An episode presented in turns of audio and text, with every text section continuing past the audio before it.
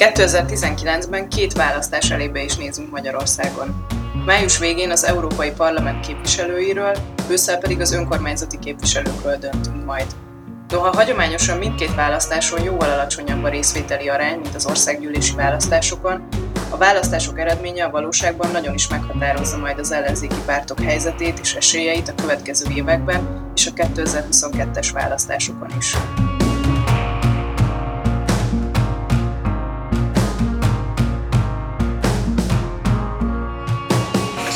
Political Capital podcastja, amelyben hazai és nemzetközi politikai események hátterét és mélyebb összefüggését elemezzük. Ma Juhász Attilával, a Political Capital főmunkatársával és László Robertel, a PC választási szakértőjével beszélgetünk a két közelgő választásról és azok jelentőségéről. Én Orosz Anna vagyok, és üdvözlünk mindenkit, aki a Political Capital podcastjának mai epizódját hallgatja. Ugye a napokban jelent meg egy cikketek a 24.hu arról, hogy noha sokkal kevesebb figyelem is irányul az Európai Parlament és az önkormányzati választásokra, mint az országgyűlési választásokra, illetve ugye a részvételi arány is hagyományosan sokkal alacsonyabb ezeken.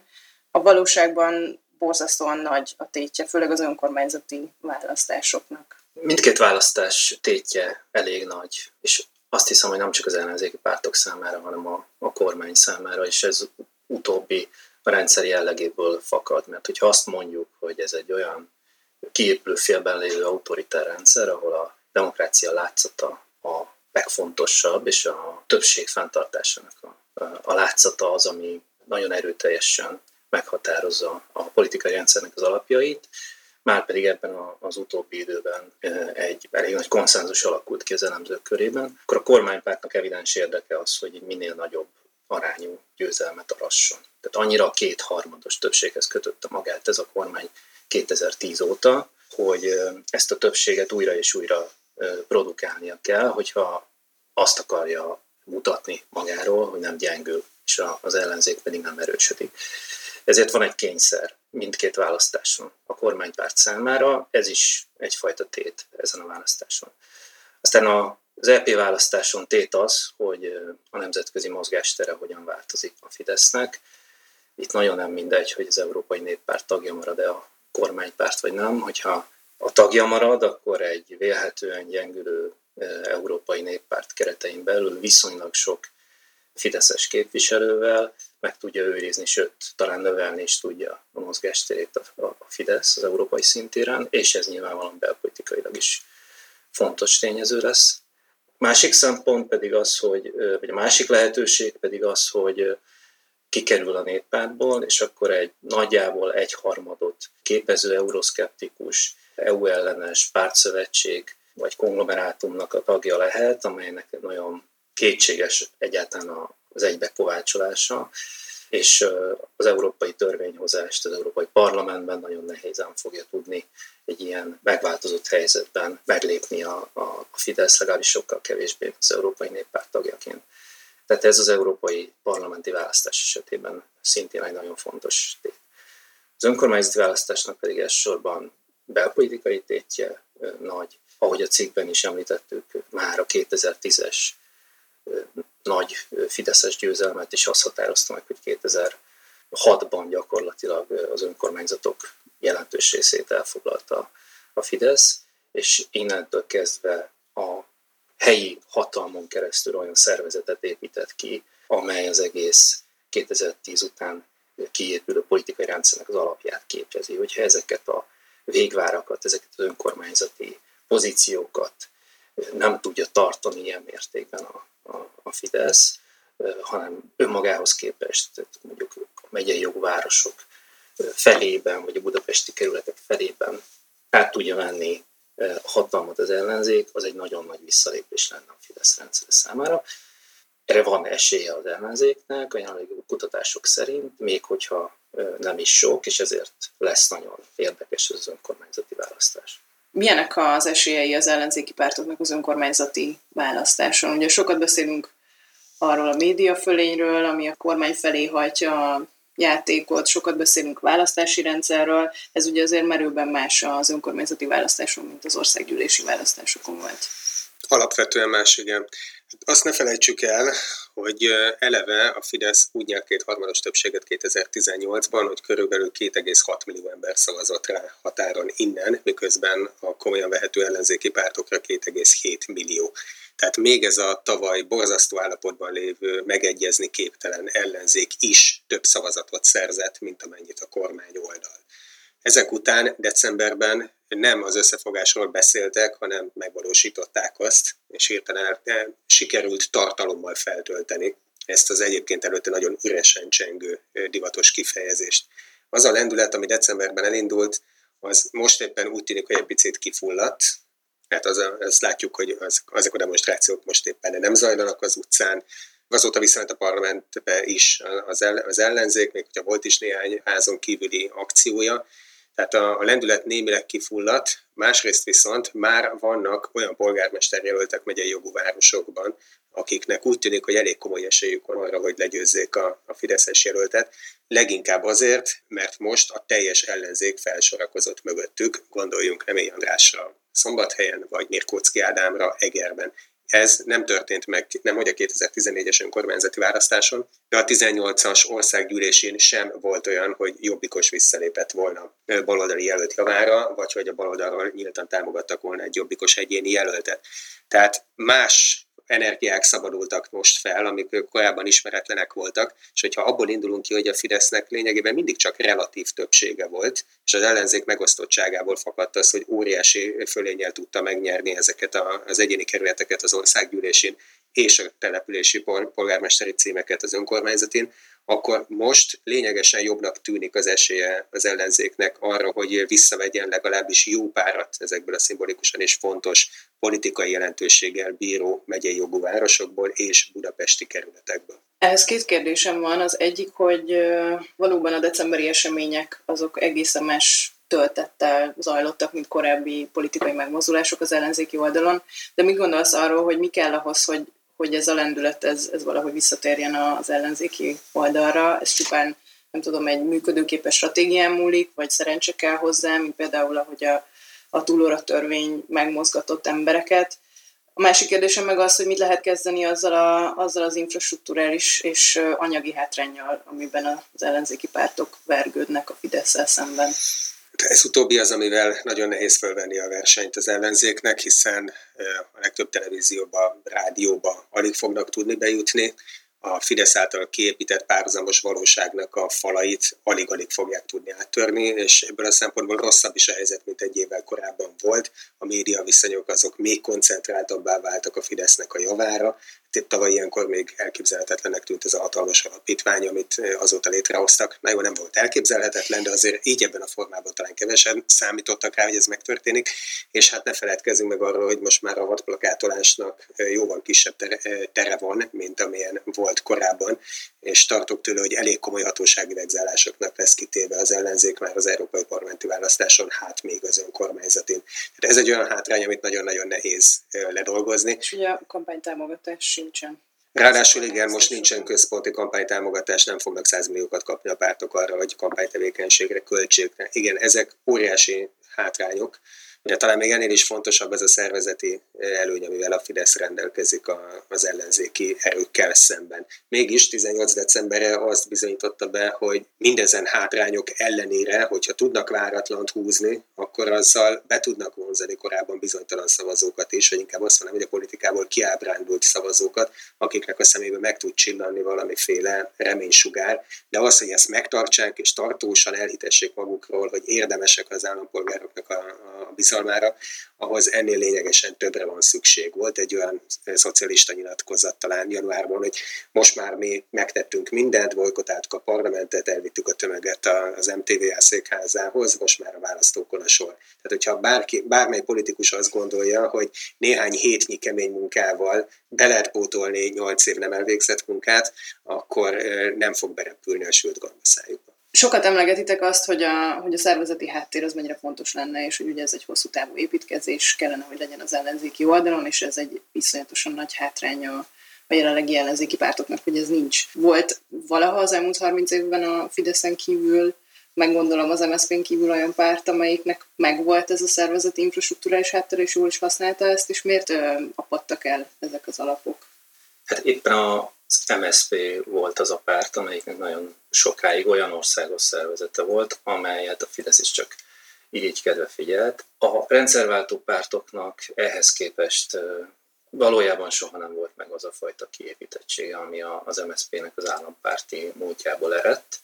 Tehát az SDS és az MDF a, a 90-es években az sokkal inkább volt egy mozgalom, illetve médiapárt, melynek tartós szervezete nem volt, és ennek következtében aztán elég könnyen is épültek le ezek a pártok. A Fidesz pedig elég szívos munkával ugye a 90-es évek második felétől építette ki azt a szervezetet, amit aztán a 2003-as pártreformmal kovácsolt egy nagyon centralizált egységbe. Egyébként Navracsics Tibor az ő munkája volt ez a 2000-es évek elején, és azt a háttér aktivista bázist, illetve a választásokra mozgásba hozható gépezetet, ugye, ami a, a Fideszhez kötődik a mai napig, az pedig ugye Kubatov Gábor vezette, és vezeti a mai napig. Ez egy óriási előnye a Fidesznek. Többi párt, a mai ellenzéki pártok fokozatosan leépültek, addig a, a Fidesz egy elég kemény munkát végzett két választási vereség következtében is egyébként, hogy kiépítse és megtartsa ezt a, az országos szervezetét, és ezt a munkát más pártok egyszerűen nem végezték el. Tehát itt nem csupán arról van szó, hogy 2010 után kiépült egy rendszer, és annak igen, ma már vannak olyan előnyei a Fidesz számára, amelyek alapvetően tisztességtelenek, és az autokratikus rendszerből fakadnak, de egyébként ennek a, pártnak, a szervezetének az alapja az az, hogy, hogy olyan mértékű munkát tettek bele, amelyet a többi párt meg akar spórolni nagyon sokáig, és ez biztosítja ezt az előnyt.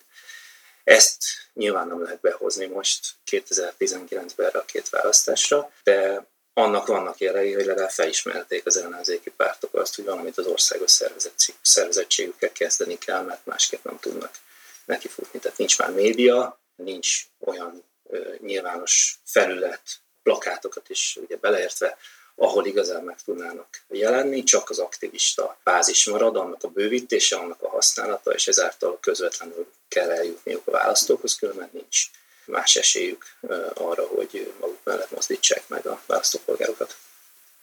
Picit visszatérve a, az összefogásra, vagyis az együttműködésre az önkormányzati választás kapcsán, mi a fő különbség Budapest és a, és a többi megyei jogú város között?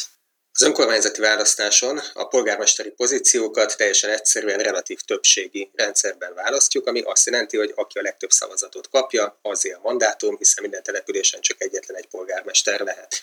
De budapesti kerületek esetében ennél egy kicsivel bonyolultabb a helyzet, hiszen a vesztes jelöltekre leadott szavazatokat, azokat felhasználják ahhoz, hogy betöltsék a fővárosi közgyűlésben a budapesti polgármesterek mellett ülő kilenc pozíciót. Ez azt jelenti, hogy amikor polgármestert választanak a budapesti kerületekben, akkor nagyon is számít az, hogy a vesztes jelöltek hány szavazatot gyűjtenek össze, hiszen ezen múlik az, hogy kompenzációs listáról hányan ülhetnek még be a 23 kerületi polgármester mellé a, a fővárosi közgyűlésbe. Most emiatt, hogy ez így van, és nem mindegy az sem, hogy ki, hogy milyen feltételekkel állított egyáltalán listát, itt nem engedheti meg magának az ellenzék azt, hogy független polgármester jelölteket állítson, hiszen hogyha ezt tenné, akkor nem volna a kompenzációs listájuk, és ezzel óriási előnyhöz juttatnák a Fideszt. Azt megtehetik, hogy az összes logót, pártlogót felsorakoztatják a polgármester jelöltek neve mellett, ez egy opció. A másik opció, hogy, hogy valamiféle választási formációt hoznak létre, és akkor azt támogatja az összes kerületi polgármestert, vagy legalábbis a legtöbbet, ezt megtehetik. De az, hogy függetlenek legyenek, az egy óriási luxus lenne, hiszen hogyha nem nyernek, akkor elveszik a vesztes jelöltekre leadott összes szavazat. Ez a Budapest határain túl nincs így, ott a polgármester választáson csak is kizárólag azt a bizonyos polgármestert választják meg, és majdnem mindegy, hogy a neve mellett volt-e valamilyen logó vagy sem, legalábbis választási szempontból mindegy, kampány szempontból természetesen fontos. Azt azért mondjuk el, hogy ez a változtatás ugye 2014-ben lépett életben, mennyi idővel az önkormányzati választások előtt? Inkább onnan közelíteném meg, hogy az európai parlamenti választást követő héten nyújtották be ezt a módosítót. Tehát teljesen nyilvánvaló volt az, hogy az EP választási eredményekhez igazították az önkormányzati választási szabályokat. Most sem zárhatjuk ki, és itt összefügg akkor az idei két választás. Most sem zárhatjuk azt ki, hogy az LP választás eredménye az valamiféle választási rendszermódosítást fog generálni. Őszintén szóval én nem látom, hogy hogyan lehetne még úgy tekerni ezen a választási rendszeren, hogy még jobb legyen a Fidesznek, de bízom a kreativitásukban. E, tehát az EP választás után könnyen lehet, hogy újabb választási rendszermódosításnak nézzünk elébe, és igen, ahogy 2010-ben és 2014-ben is, alig néhány hónappal az önkormányzati választás előtt hozzányúltak a rendszerhez, úgy nem kizárt, hogy ezt 2019-ben is megteszik. Szerintem beszéljünk egy kicsit a, arról, hogy ugye a két választás nagyon közel van egymáshoz, és ezért a kampány témák is valószínűleg azért összecsúsznak, vagy nagyon nehéz őket elkülöníteni. Mit gondoltok arról, hogy egyáltalán hol van esélye az ellenzéknek arra, hogy, hogy egy jó témát találjon, és ezzel, ezzel kapacitálja a szavazókat arra, hogy elmenjenek szavazni, még akkor is, hogyha az LP e önmagában nem egy nagyon vonzó szavazás. Nem témát kellene találnia az ellenzéknek, hanem felépítenie e, egy témát, e, vagy felépíteni egy olyan politikai identitást, amely a kormányoldalon megvan, és amit a kormányoldalon nagyon hosszú idő alatt és szívós munkával építettek fel. Ezt 2002-es választási veresség után kezdte el kiépíteni a Fidesz, és kellett nekik is 8 év, mire ez beérett, és már egyfajta törzsi szövetségbe kovácsolta a Fidesznek a szavazótáborát, vagy legalábbis annak egy részét. Az ellenzéki oldalon ez a fajta politikai identitás teljes egészében hiányzik, ennek nyilván oka az is, hogy itt sok pártból áll az ellenzék, egy heterogén pártrendszer van, és ezeket a különböző ideológiákat, különböző pártokat, irányultságokat kell összehangolni. Tehát eleve van egy nagyon nehéz helyzet. További gondja az ellenzéknek, hogy az említett szervezeti, illetve nyilvánosságbeli hátrányai miatt nem tud tartósan, hosszú távon felépíteni egy témát, amin keresztül maga politikáját el tudnám magyarázni, hanem gyakorlatilag bele van szorítva egy reagáló szerepbe, és ennek megfelelően kell politizálniuk. A megoldás az valószínűleg az lesz az ellenzék számára az LP választáson, és ennek már látszanak nyomai, hogy az Európai Unióhoz való viszony, az Európai Uniós tagság kérdése körül fog forogni ez a kampány, szembeállítva az Európai Uniót és a, a Fideszt és a Fidesz politikáját.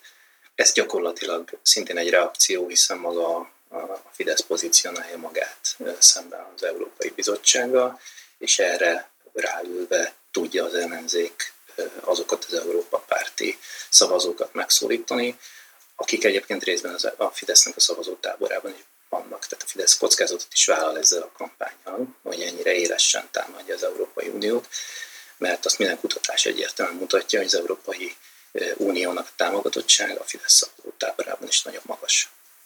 Gondolod egyébként, hogy az idei európai parlamenti választásokon nagyobb arányban lehet megmozgatni a szavazókat, mint a korábbiakon? Ugye a 14-es választásokon 29% ment el szavazni Magyarországon?